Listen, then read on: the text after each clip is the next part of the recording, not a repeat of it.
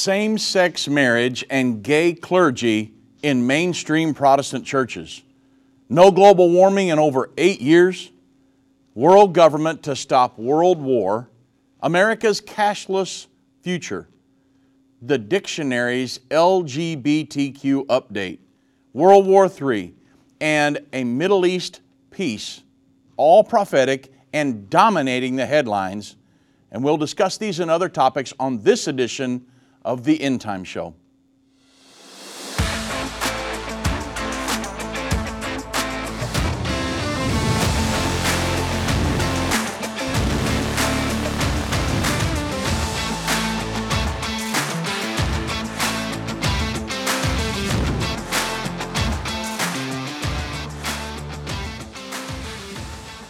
Well, everybody, welcome back. I'm Dave Robbins with End Time Ministries. Thank you so much for joining me on the End Time Show.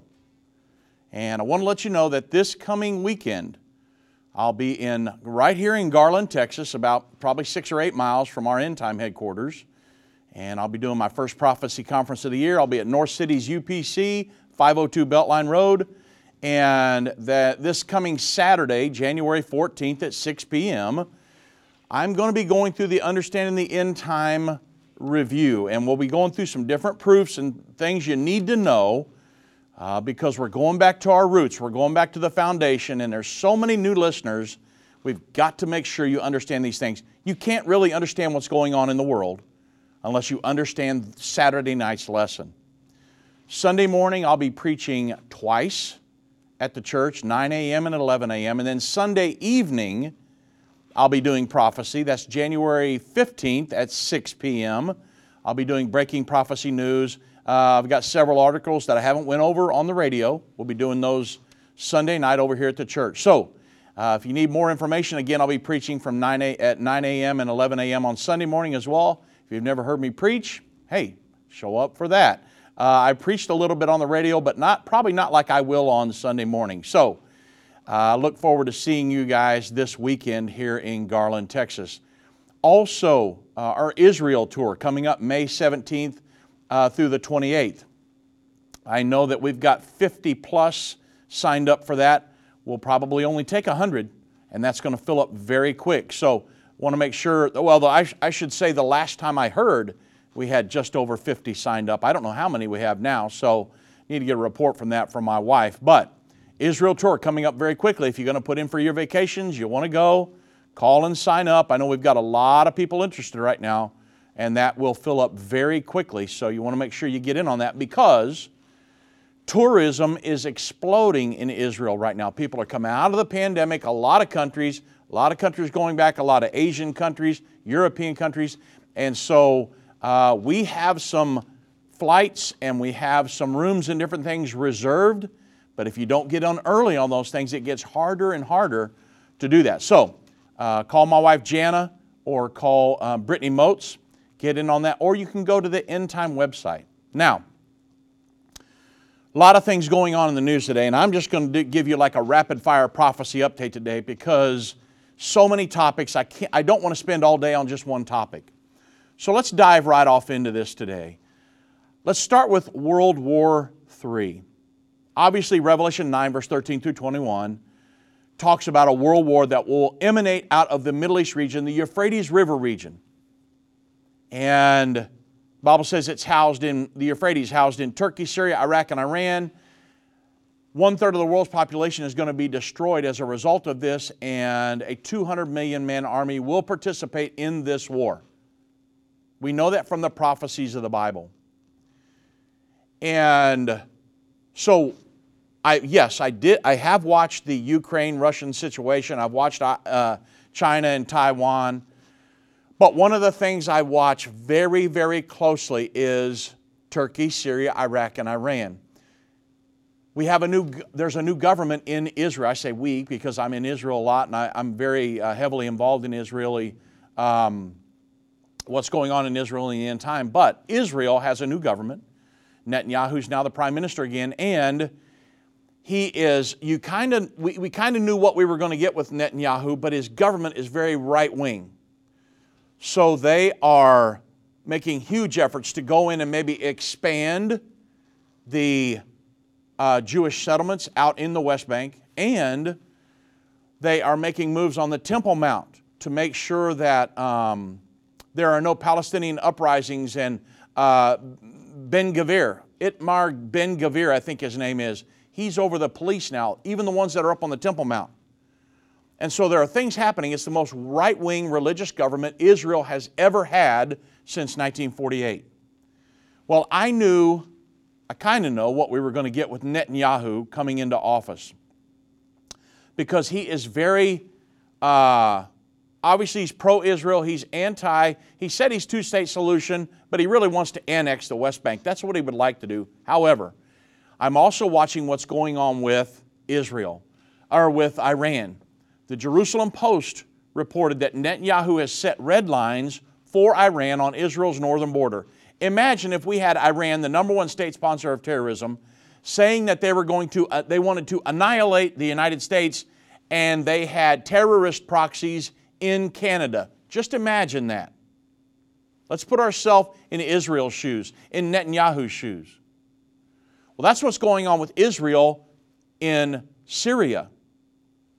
Uh, Iran has terrorist proxies there, and they've been bringing in bombs and they've been bringing in missiles and different things and um, unmanned aerial vehicles, these drones, uh, which they have been pushing with uh, Russia and the Ukrainian situation. So, um, I've been watching what's going on with Iran now, right now with Netanyahu. Well, this article states that the main enemy, Netanyahu has said, the main enemy that we face is the terrorist regime in Iran and its entrenchment in Syria and even in Lebanon. He said, We are determined to fight Iran's attempts to develop a nuclear arsenal, that's number one, and any attempt by Iran to establish a base against us on our northern military border in Syria. What he'd really like to do is just go in and annihilate all of their nuclear aspirations because they want to destroy Israel, you understand? He says, We are determined to fight all attempts by Hezbollah to show aggression against us from Lebanon, just, in, just north, just like the United States and Canada. And he says, And we will remind those who need reminded of our red lines in this matter. Make no mistake, Netanyahu is not a Joe Biden to go in and pull us out of Afghanistan and just all this other crazy nonsense. That's not Netanyahu. Netanyahu is, you're talking about a, an individual that's very pro Israel and he will make sure Israel is protected. And the article actually said, and I'm quoting, he has spoken, Netanyahu has spoken about Iran almost every day since he was sworn into office a couple weeks ago. This is very important when we understand the Bible prophesies a war in the Middle East that will come out of the Middle East region that will spark into a World War III situation. I'm sitting here looking at, I followed up Irvin Baxter before me. We watched Iran uh, in this World War III scenario. And so I want to keep you up to date on what's really going on in the world today.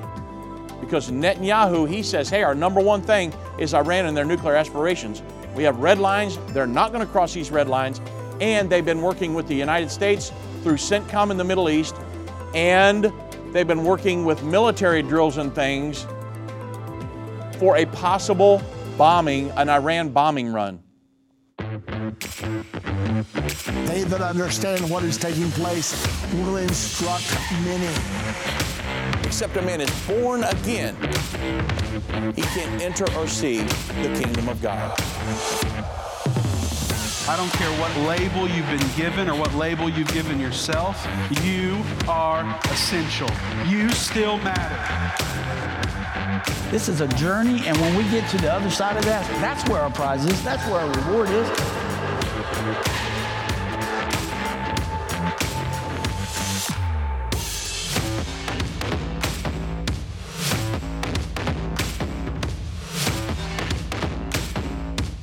Time is not going anywhere.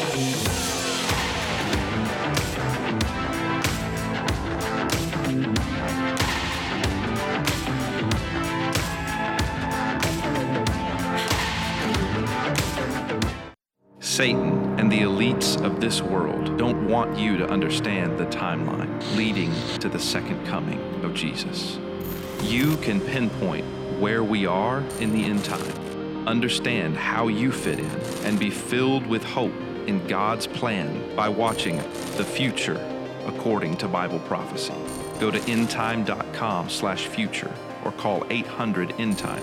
That's 800 363 8463. What if you could understand Bible prophecy? Dave Robbins, the host of the End of the Age television and radio programs, is holding a free prophecy conference near you. Gain peace and understanding about what the Bible says concerning end time prophecy. Call 1 800 End Time or visit endtime.com slash events for more information.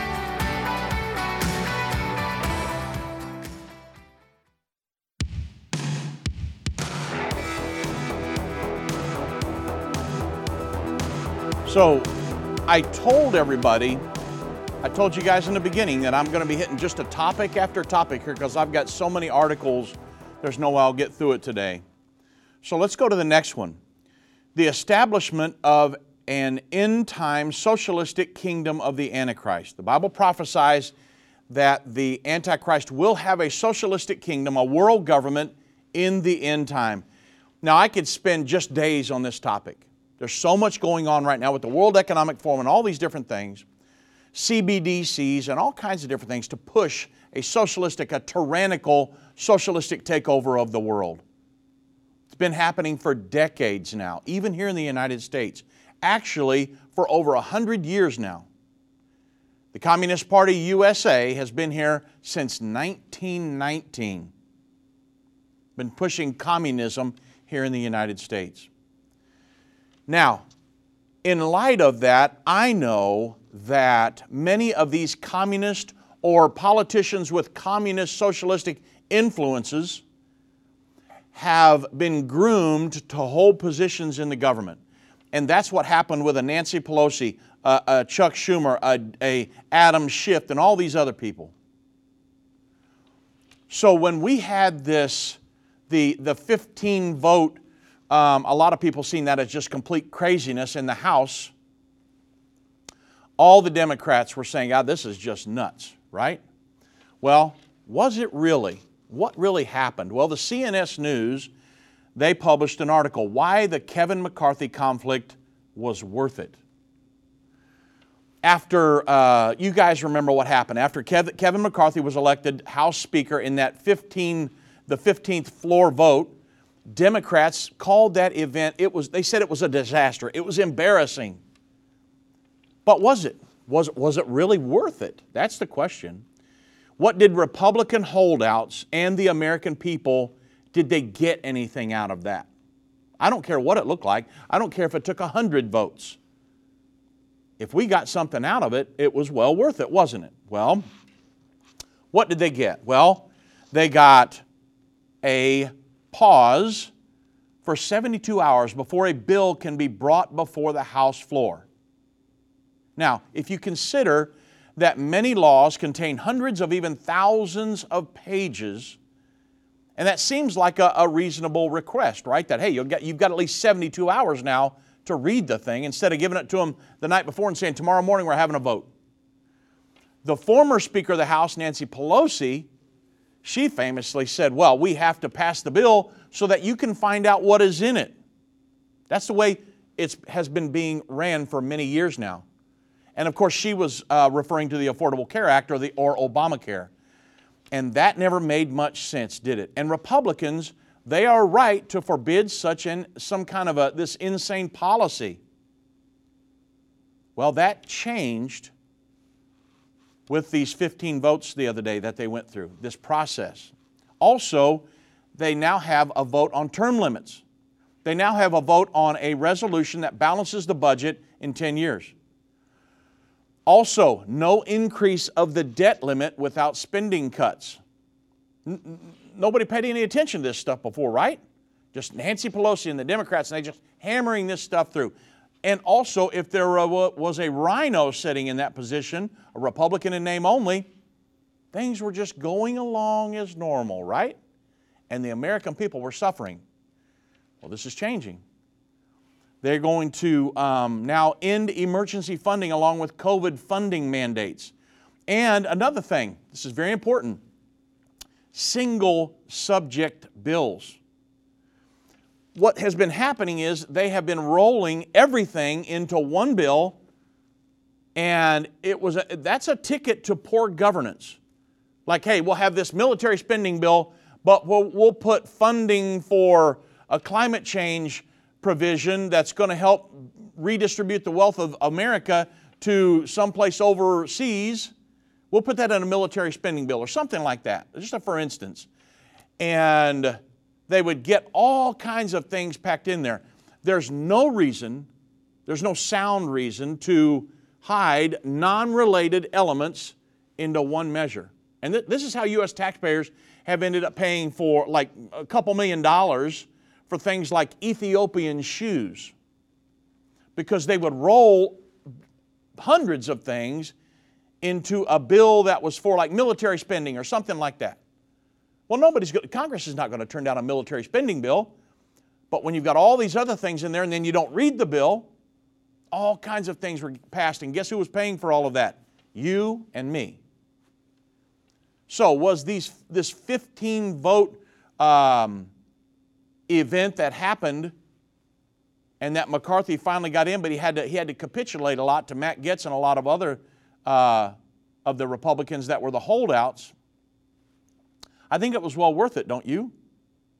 Didn't get everything they wanted, but they got a lot. In addition, the Freedom Caucus requested um, subject specific items like a, a border plan for Texas, as well as a committee that will examine FBI activities aimed against Americans. And to put the cherry on the top and to hold Kevin McCarthy's feet to the fire, the loyal opposition within the Republican Party also won the right to a motion that allows for just one member of the House to call for a Speaker's removal should he not keep up his end of the bargain. That would have never happened to a Nancy Pelosi. But that's where McCarthy sits today. Okay? And, you know, so hey, Think about this. Despite the ridicule from the Democrats and others to, on the left who call the Freedom Caucuses just a bunch of crazies or these hard fought compromises by which the new speaker must abide are more than worth the time it took to vote in the 15 ballots, wasn't it? I'm happy they did that. I hope it I hope everything goes as planned at this point. Now, the reason I say this is because from a biblical prophetic view. Everything's going to go back to the Bible. That's why I made up my mind. All the programs I do from now on, I'm going to have my Bible laying right here on the desk with me because everything is going to be based on the Bible. We've done this for decades now. But I want to make sure there's no questions. Everything goes back to the Bible. From a biblical prophetic view, these folks stood up against the swamp, the establishment, the deep state, and the socialistic overthrow of America. The Bible prophesies there's going to be a global socialistic overthrow and that the Antichrist will eventually usurp authority over a world governing body. But we do not want socialism in America. I believe that America will stand against the world government with Israel all the way throughout the end time. And really, this socialistic overthrow of America, that's the big goal here with what has been going on with a Nancy Pelosi, a Chuck Schumer, an Adam Schiff, and all these others that have been had communistic or socialistic influence, keeping them in office for decades, pushing their agendas. And hopefully, with this 15 uh, vote um, event that happened last week, maybe we'll stem the tide here a little bit. And you know, I'm not looking for government to my answer. I know that. I have my hands in Jesus Christ's hands, and I'm keeping Him first in my life and seeking His kingdom. But it's still pretty nice to see something like this happen every once in a while. You know, anything we can do to stem the tide of this socialistic overthrow of America is certainly worth the effort, isn't it? Next subject the, the prophesied increase in homosexual activity and really every sexually perverted desire in the end time. Yes, it's prophesied. You say, well, uh, homosexual activity and all these sexual perverse desires. The people of Sodom and Gomorrah disregarded God's definition of a moral lifestyle by yielding to every sexually perverted desire. If you look back in Jude, I think chapter 1, about uh, Jude chapter 1, verse 7. I, I, I can quote, um, I'll quote the New Living Translation version. It says, And don't uh, forget Sodom and Gomorrah and their neighboring towns, which were filled with immorality and every kind of sexual perversion. Those cities were destroyed by fire and serve as a warning of the eternal fire of God's judgment. Okay? Now, obviously, the most prominent of these would have been homosexuality because of the angels and the men that came and wanted to know them in different things. But, prophetically speaking, Luke 17, 29 through 30, the Bible says, But the same day that Lot went up out of Sodom, it rained fire and brimstone in heaven and destroyed them all. Even thus shall it be in the day when the Son of Man is revealed. So, in the beginning, there, there's not even a, a, a question here in my mind. God created two genders, male and female. Genesis 1:27, the Bible says, "So God created man in his own image, in the image of God created he him." The Bible even used the correct pronouns, didn't it? Him. Male and female created he them. So God created two genders, a male and a female. And then in Genesis chapter 2, God defines a godly, successful marriage, a God definition. Genesis 2:24. Therefore shall a man leave his father and mother and shall cleave unto his wife, a female, and they shall be one flesh. That is a God ordained, God defined marriage. Period. Now, it doesn't say 6,000 years later mankind can change that and everything will be okay. Doesn't say that. Does not say that. Okay? So, we're going to go with the biblical definition. God created a man and a woman. God said, let a man and a woman marry. That's success. What happens when you move away from the Bible? There are no guidelines. There are no, there's no more moral compass, right? What do you set your moral compass to? Uh, there's no Bible. I, I can do whatever I want. That's what happens. And it gets to the point. Now remember, prophesied in the end time that, they, that it would be like Sodom and Gomorrah when in the days that Lot come up out of Sodom and Gomorrah, every perverse sexual desire, and the main one being same sex relationships. What do you get when you move away from the Bible? Well, the AP News, they reported back in June of 2022 that trans kids, a boy thinking he's a girl, a girl thinking she's a boy, and transitioning to that, their treatment can start younger. This is from the AP News. Their treatment can start younger under new guidelines. I'm, I'm going to quote here. They said, a leading transgender health association has lowered its recommended minimum age for starting gender transition treatment including sex hormones and, and surgeries, and that the World Professional Association for Transgender Health said that hormones could be started at age, get this, 14, two years earlier than the group's previous advice, and some surgeries done at age 15 or 17, a year or so earlier than previous guidance. The group acknowledged potential risks but said that it is unethical and harmful to withhold early treatment. Now, folks, all of us, unless you're 13 and down, but all of us have been 14 years old at one point, right? Could you determine at that point, did you have the wherewithal to determine, I'm a boy or I'm a girl and I want to transition into that? Mom and dad, please give me hormones to transition me. Come on, everybody. But when you move away from the Bible and you move away from the moral compass the Bible gives us and these principles and the God's definition of everything, that's it just whatever you feel like, right? It doesn't make it right. But that's what happens. No moral compass. I do whatever I want. The Bible says it'll be like that when the Son of Man comes, just as it was in the days of Lot. So now what do we have? We've got boys that are participating in girls' sports, and there are college programs and people in, in supposed to be educated individuals that are advocating for this. That boy has a right to participate in this girls' track team and to wrestle and to b- basketball teams and swim teams and to change in their locker rooms with the girls after the sporting event. That's what happens when you move off of the Bible, folks. You have a Supreme Court judge who cannot define a woman. You have folks who believe men can become pregnant. We have male prisoners. There's articles on all of this. There are male prisoners, men, who claim to be a woman being transferred to women's prisons, and then folks are shocked.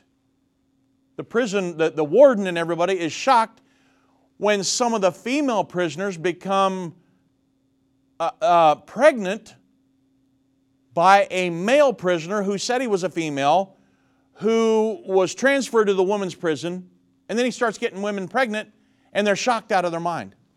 How did this happen? The guy's a man. That's how it happened. Somebody's got to say this stuff. This is what it's going to be like just prior to the second coming of Jesus Christ. And so, this mindset, folks, over the last several years has moved even into mainstream Protestant churches where people are ordaining these same sex relationships as pastors and people in leadership in Protestant churches. And we'll talk about that more on the other side of the break. The symbols and prophecies within the book of Revelation have perplexed Christians and unbelievers around the world. In his final work, Revelation, The Unveiling of Jesus Christ Part 2, the late Irvin Baxter unlocks the mystery of the book of Revelation with in depth analysis and commentary like you've never heard before. These comprehensive study tools, available for $299, will deepen your biblical understanding. Don't miss this special offer.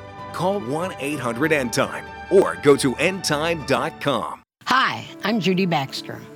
When Irvin and I got married, we didn't realize that our calling would be a prophetic ministry. Since we started End Time Ministries, there have been many times we weren't sure how we would pay the bills, but God has always provided. We started with the magazine, then went on radio and TV, and now we have the Jerusalem Prophecy College in Israel and online and End of the Age Plus. The mission has always been to reach people with the gospel of Jesus Christ and the end time message. Through the years, my husband would say, We will see revival like never before in the last days. We are living in the end time now. Thank you for walking this journey with us and continuing in prayer. You are part of the team. Thank you for your generous support. It is necessary for God's purpose. The most important thing is that you are ready when the Lord comes. Our hope is to help prepare you for that day. God bless you, and we love you. If your station only carries the first 30 minutes of End of the Age, go to endtime.com and click the watch button to continue today's broadcast. You can also finish up later by clicking the archive button.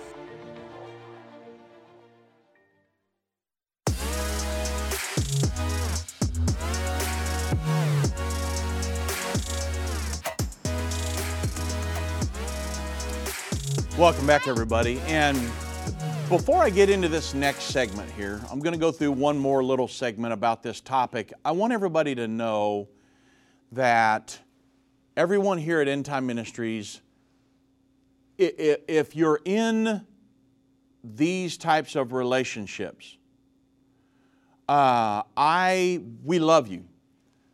We want to help you, and you don't think you may need help, but I'm not talking about this to bash anybody or because we hate people or that I'm, I'm a, you know, transphobic or any of this other stuff. That's not why we do this. We do this because the Bible says it's going to be like this, and I'm really talking against the mindset of this in our media and different people around the world that would try to promote and advocate for that this is an okay lifestyle in society. It's okay to live like that, and everybody's going to be all right, even to the point where churches are advocating for this and preaching that it's okay. The Bible, that's just an old wives' tale. It's a bunch of fairy tales. It's a myth. It's outdated. We don't need to pay any attention to it. Uh, and we're going with a new, revised uh, set of standards and a new, revised moral compass and a new, revised position on religion. That's really what I'm coming against today. The Bible says it will be like it was in the days of Sodom and Gomorrah, like when Lot come up out of Sodom and Gomorrah. It's going to be like that in the days of the end, just when the Son of Man is revealed. We're there. I never thought I'd see this in America, but wow, wow, wow. Are we there? So, in, coming into mainstream churches, The Week, it's a news source, they published an article, The Breakup of the United Methodist Church. By the end of 2023, the United Methodist Church will be significantly less united, torn asunder by a host of issues, but mostly over how to address same sex marriage and gay clergy. Now, in, this, in a Christian church, this really shouldn't even be a conversation because of what the Bible says. Again, we're always going back to the Bible. I love having this on my desk with me. This is my old Bible, and I mean, it's, I love it. Because it's not really what Dave Robbins thinks or any other religious leader or minister thinks. What matters is, is what does this book say? That's the most important. And so when we're talking about this, the, the breakup of the Methodist church, but that's not all. Get to more in a moment.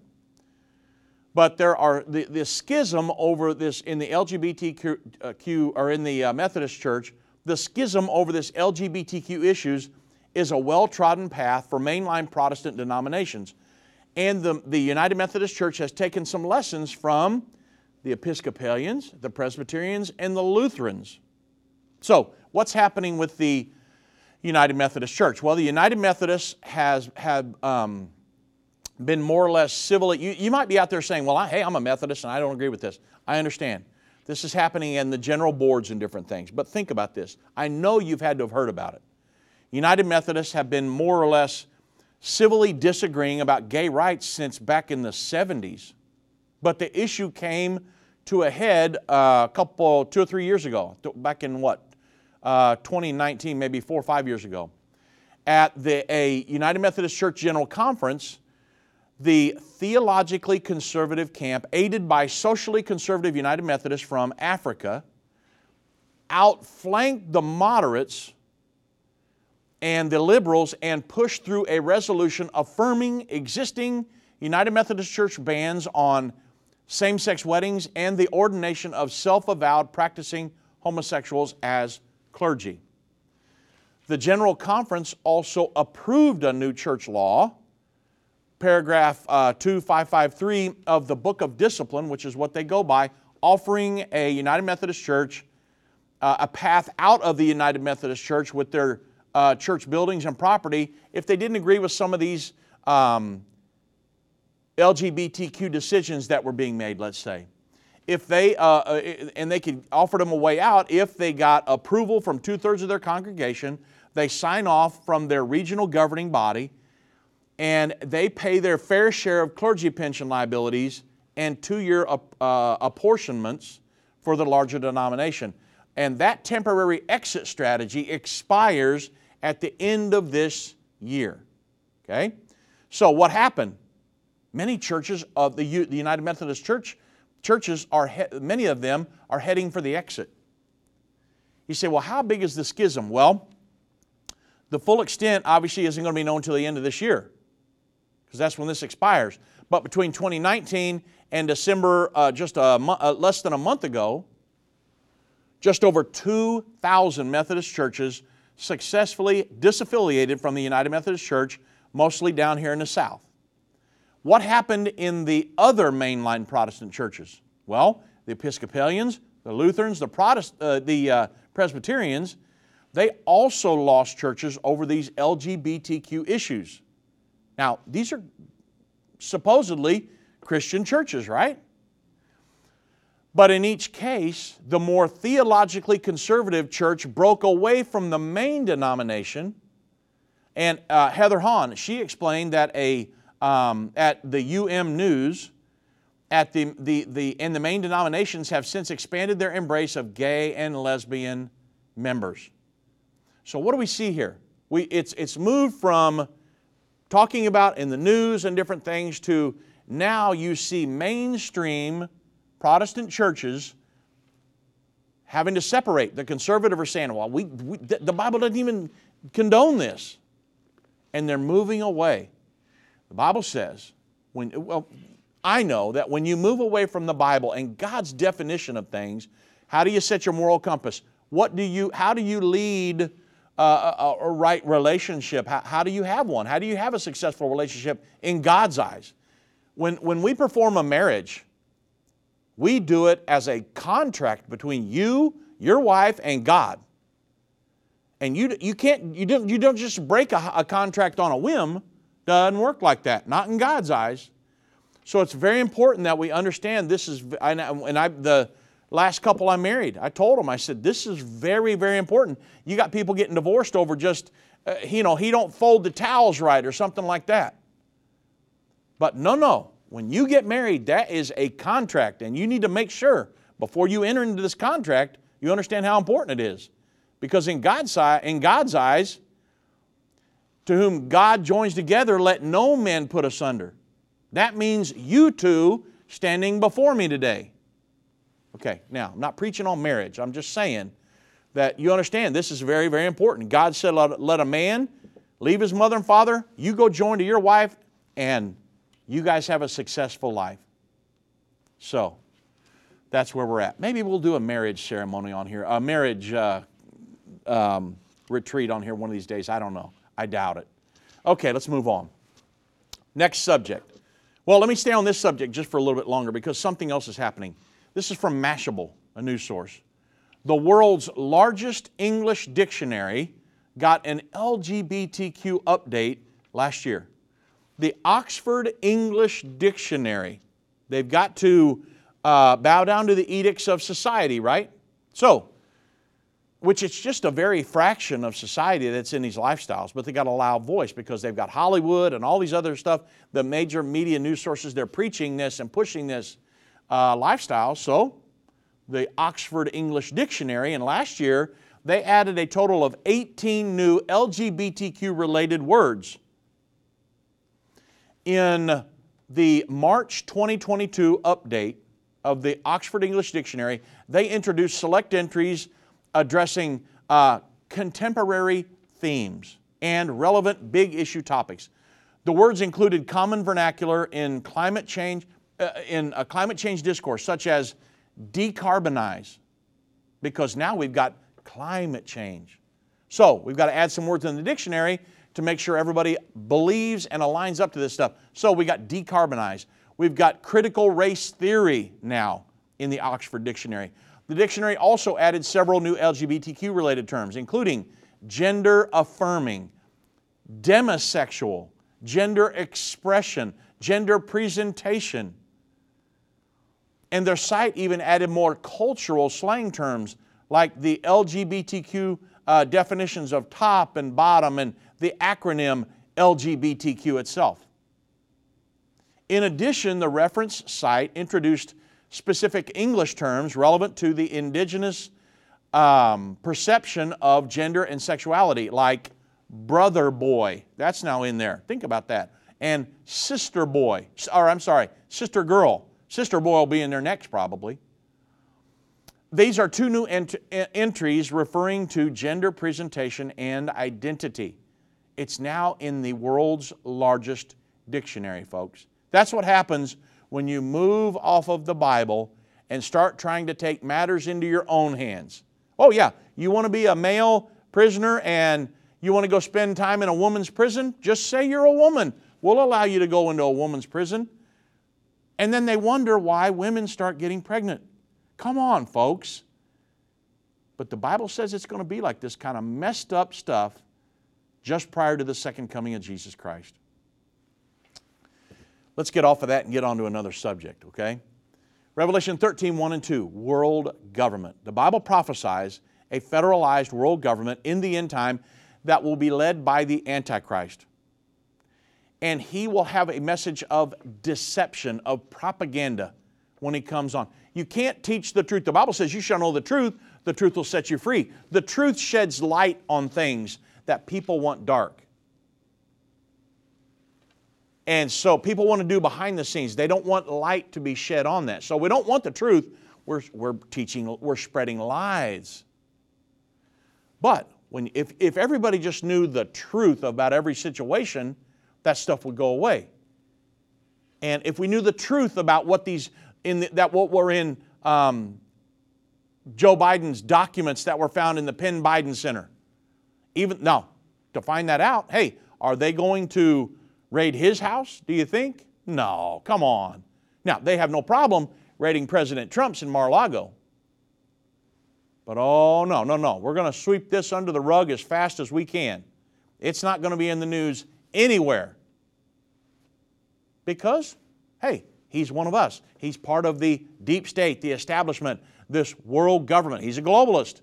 The Penn Biden Center is all about protecting and advocating for a world governing body. That's what the Penn Biden Center is all about. New World Order, liberal international order. Go to the Penn Biden Center right now and check it out. Well, that's where these, high, these classified documents that he had were stashed, and he had them there while he was vice president. A president is allowed to declassify documents, but not a vice president. So, what's really going on here? Well, there's a world government being established, folks. Joe Biden's a globalist. He believes in a world government. This is all prophesied in the Bible. And I wanted to come at it from a certain angle today, from something that you are having preached to you like a doctrine almost. They actually would like to create a world religion out of. If you've seen COP27 and them having going up on Mount Sinai and breaking these climate tablets and all these other things. But it's United Nations propaganda. And we're talking about global warming and climate change. I'm going to go, I'm going to prove to you some things on the other side of the break that you need to know because it, it shouldn't become the norm or something that we just accept. We need to question science. Science is never settled, but when somebody tells you science is settled, that's when you really need to question what they're talking about. So we'll talk about it on the other side of the break so you're not deceived. I've been part of the End Time family from the beginning over 30 years ago when my parents, Irvin and Judy Baxter, began ministry from the recliner in our living room. My name is Jana Robbins. I have the pleasure of connecting with our incredible partners every day. Endtime is a small nonprofit that runs a high traffic website, a daily TV and radio show, the Prophecy College in Jerusalem, and more. Although we have less than 30 team members, we are able to serve tens of millions of people each month. We survive on the goodness of God and donations averaging about $50. If everyone hearing this message gave $22, our financial needs would be met for the year. If you only give to one cause per month, please consider partnering with End Time to help get the message of our soon coming King out to the world. Call us at 1 800 End Time to give today or go to endtime.com to become a monthly or one time partner.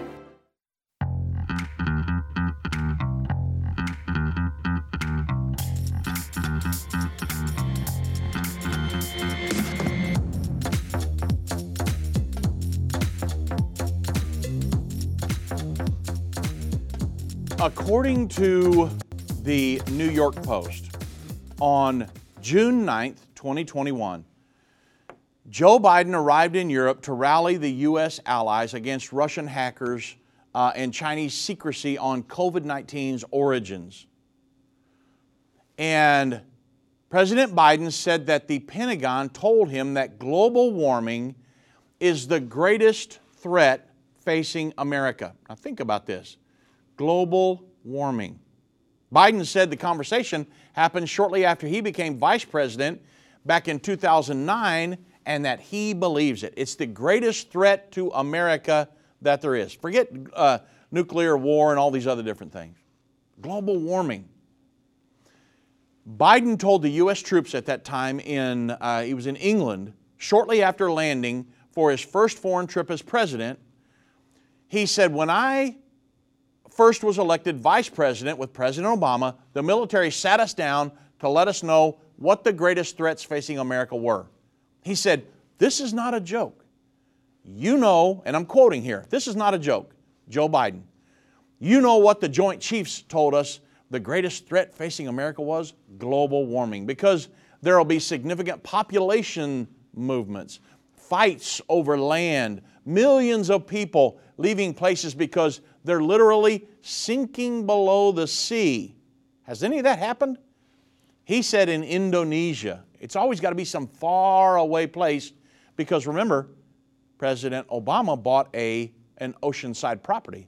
So can't be there, but in Indonesia. And he said, because, and I'm still quoting, because the fights over what is arable or uh, let's say farmable land or usable land, uh, there's going to be so much, so many fights over that that hey, we're, you know, it's just it's the it's the worst thing that's happening to America right now, right? Joe Biden says he believes that global warming, this existential threat. Well, is that propaganda? Do you believe that? You know, of all for the last what several decades 40 50 60 years so many of these climate catastrophe predictions these prophecies if you will nothing has ever happened.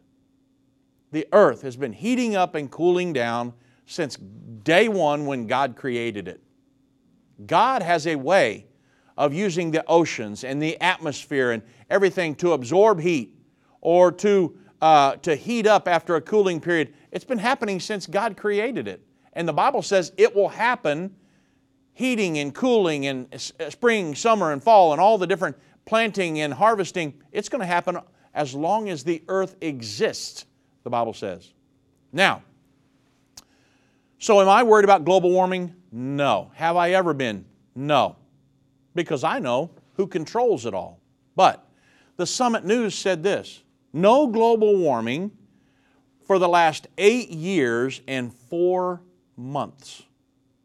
The latest data shows that globally the temperature has remained flat now for the last 100 months. So, where's all this global warming they're talking about? I live in Dallas, Texas, and it was just nine degrees here just prior to Christmas. Nine degrees. With the wind chill, I think was down minus six. So, where's all the global warming? Well, they say global warming is actually what's causing these polar vortexes. It, now, I've actually read articles where guys tried to prove that, and I still don't believe it. But from this article, that global warming hasn't happened for 100 months. The United Kingdom may have had its warmest year on record in 2022, at least according to the Met Office's frequently adjusted data get that frequently adjusted. But globally, the temperature has remained flat for the last 100 months, all the way back to 2014. Flat, folks. The cold weather on both sides of the Atlantic last month seems to have had its effect on temperature, which fell sharply compared to with November, lengthening this new pause to eight years and four months as measured by the satellites designed and built and operated by Dr. Roy Spencer and Dr. John Christy at the University of Alabama in Huntsville. The full year, the full 45 year UAH data set from December 1978 to December 2022 is showing a far from dramatic global warming trend equivalent to just 0.134 Celsius per decade. So where's all this, where's all this global warming President Biden's talking about? That, hey, it's this existential threat to America, the greatest threat that we face. That I can name off a list of threats that are a lot bigger than global warming. Also, the article states with carbon dioxide emissions. Now, think about it. You're being told that, hey, CO2, all these emissions that all these gas guzzling uh, SUVs are putting out and these coal fired power plants. We've got, according to Joe Biden, we've got to move off of oil and the gas industry, right? And these attacks on gas stoves, have you read about that lately? It's because of these carbon emissions. But think about this the article states, and I'm quoting, with carbon dioxide emissions climbing ever higher, supposedly you're being told in the media that these carbon emissions are causing the warming to rise, right? And that we've got to do away with carbon emissions so that way we can, we can turn the dial back on this global warming because it's the worst threat that America faces. But this article states that with carbon emissions climbing ever higher, the lack of warming for approaching a decade does not exactly instill confidence in the models that claim CO2 is the climate control knob. That keeps the temperature going up and up. That's because it's not true, folks. It is a false narrative. But some people, because if you preach and preach and preach something long enough, some people just say, you know what? I give up. Maybe global warming is happening. Maybe God is not really in control of the climate anymore. Maybe God has just taken a vacation. Maybe He's just went asleep on the job. Come on, you guys. You know better than that. God never sleeps, God never slumbers. God's on the job today, just like the day He created the planet Earth, and He always will be. He will never, ever let us down. So don't ever believe the false narrative of this world government, this propaganda that's coming out from the United Nations. What this is all about is really the redistribution of the, of the wealth of the United States of America to supposed underdeveloped nations of the world. It's really for despots around the world to go into their coffers because they're not really saying anything about China, which is the world's largest emitter of carbon emissions. But boy, are they hammering down on the United States. So, we want to make sure you know the truth. All of this, you understand, is prophetic. This is the propaganda that they're using to push world government. The, the, the uh, part of it is the UN Sustainable Development Goals and the sustainability of the climate and all of these other things. Hey, listen, it, we're not going to run out of oil. God knows that I need oil for my truck to get me to work, to be on the radio, to help you. So God will never let me run out of that. You say, well, is God really that much in charge? You better believe He is. The Bible says God encamps His angels, angels about them that fear Him. God knows my needs, so I can minister to you to help get you to heaven. So God's never going to let us run out of gas, out of oil, out of electricity, out of all these things. It's not going to happen. But yet, if you don't pay any attention to God and you think of humanitarian organizations, humanitarian uh, solutions, we don't care about God. I don't care what the Bible says. Who cares about that book, right? That's what that's the globalist ideology. All it is is propaganda and lies to get you to buy in to something that they're pushing to redistribute the wealth of the world. It's the socialistic tyrannical takeover of this world governing body, and we do not want it here in the United States of America. Do you agree? Okay, wow, let's get to another subject. I could stay on that one for a while too. It's just, it's crazy. I'm in the news and I'm thinking, this is nuts. What they're trying to push. It's all very prophetic. The Bohemian, it's another news source. They've got an article called Go Global. World Governance for No War. Now, I know that the world that World War III will be the entrance ramp for the Antichrist in the end time. On the heels of a future world war, I know that we're going to move into a fully functioning world governing body. And I can, I could, t- if I don't have time today, but I could prove that scripturally. World War III is the next thing. I know that on the heels of the last two world wars, what was the answer to the uh, globalist of the world to world war? It's world government, wasn't it? The League of Nations after World War I, the United Nations after World War II. But the world government that they're creating now does not have the teeth, that they want, the enforcement methods. So, guess what's coming? They need a big enough crisis so the, the nations of the world will lay down their sovereignty, yield up their sovereignty really to this world governing body. Guess what's coming? World War III. The Bible predicts it. Revelation 9 13 through 21. On the heels of that, the, the, most of the nations of the world will yield up their sovereignty. A global state will be created that answers to a world governing body. This is all Bible prophecy 101. So when I saw this article that says, hey, we need a world government to stop ever a world war happening again, I was very interested. Wouldn't you be? I understand the prophecies of the Bible. I know what's going on here. The article states Russia's war on Ukraine should be a reminder that violent international conflicts not only persist, but constitute a plague upon the world. The United Nations cannot stop, they are helpless to stop a war right now. One popular response to war is isolationism, which is designed to keep one's nation out of the conflict. Just go in isolation. But this policy, uh, i.e., America First in the United States, ignores the suffering of the other people and, of course, does not stop a war elsewhere. So, nonviolent resistance has greater potentiality as an alternative to war or surrender, although its full promise has yet to be realized in coping with international war. So, this article says, as a result, we need legislative bodies to enact laws while police and judicial institutions enforce these laws. Unfortunately, on the global level, this global governing level, these institutions are so rudimentary and limited in power that they fail to produce an effective check on violence. Thus, on the national level, governments can restrain violence by individual mobs and insurrectionists. But on the international level, things proceed much as the way they did in the Wild West of yesteryear. But in short, while nations have established useful governments at the national level, the world lacks effective governments at the international level. They're calling for a world government here. You understand what's going on.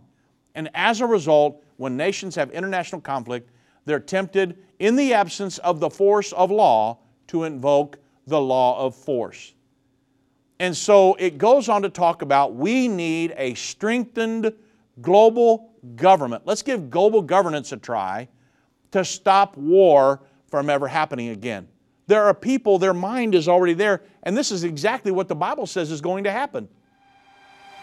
Nations will yield up their sovereignty to this world governing body, and the Antichrist will usurp authority over that world governing body and run the world order in just prior to and up to the second coming of Jesus Christ.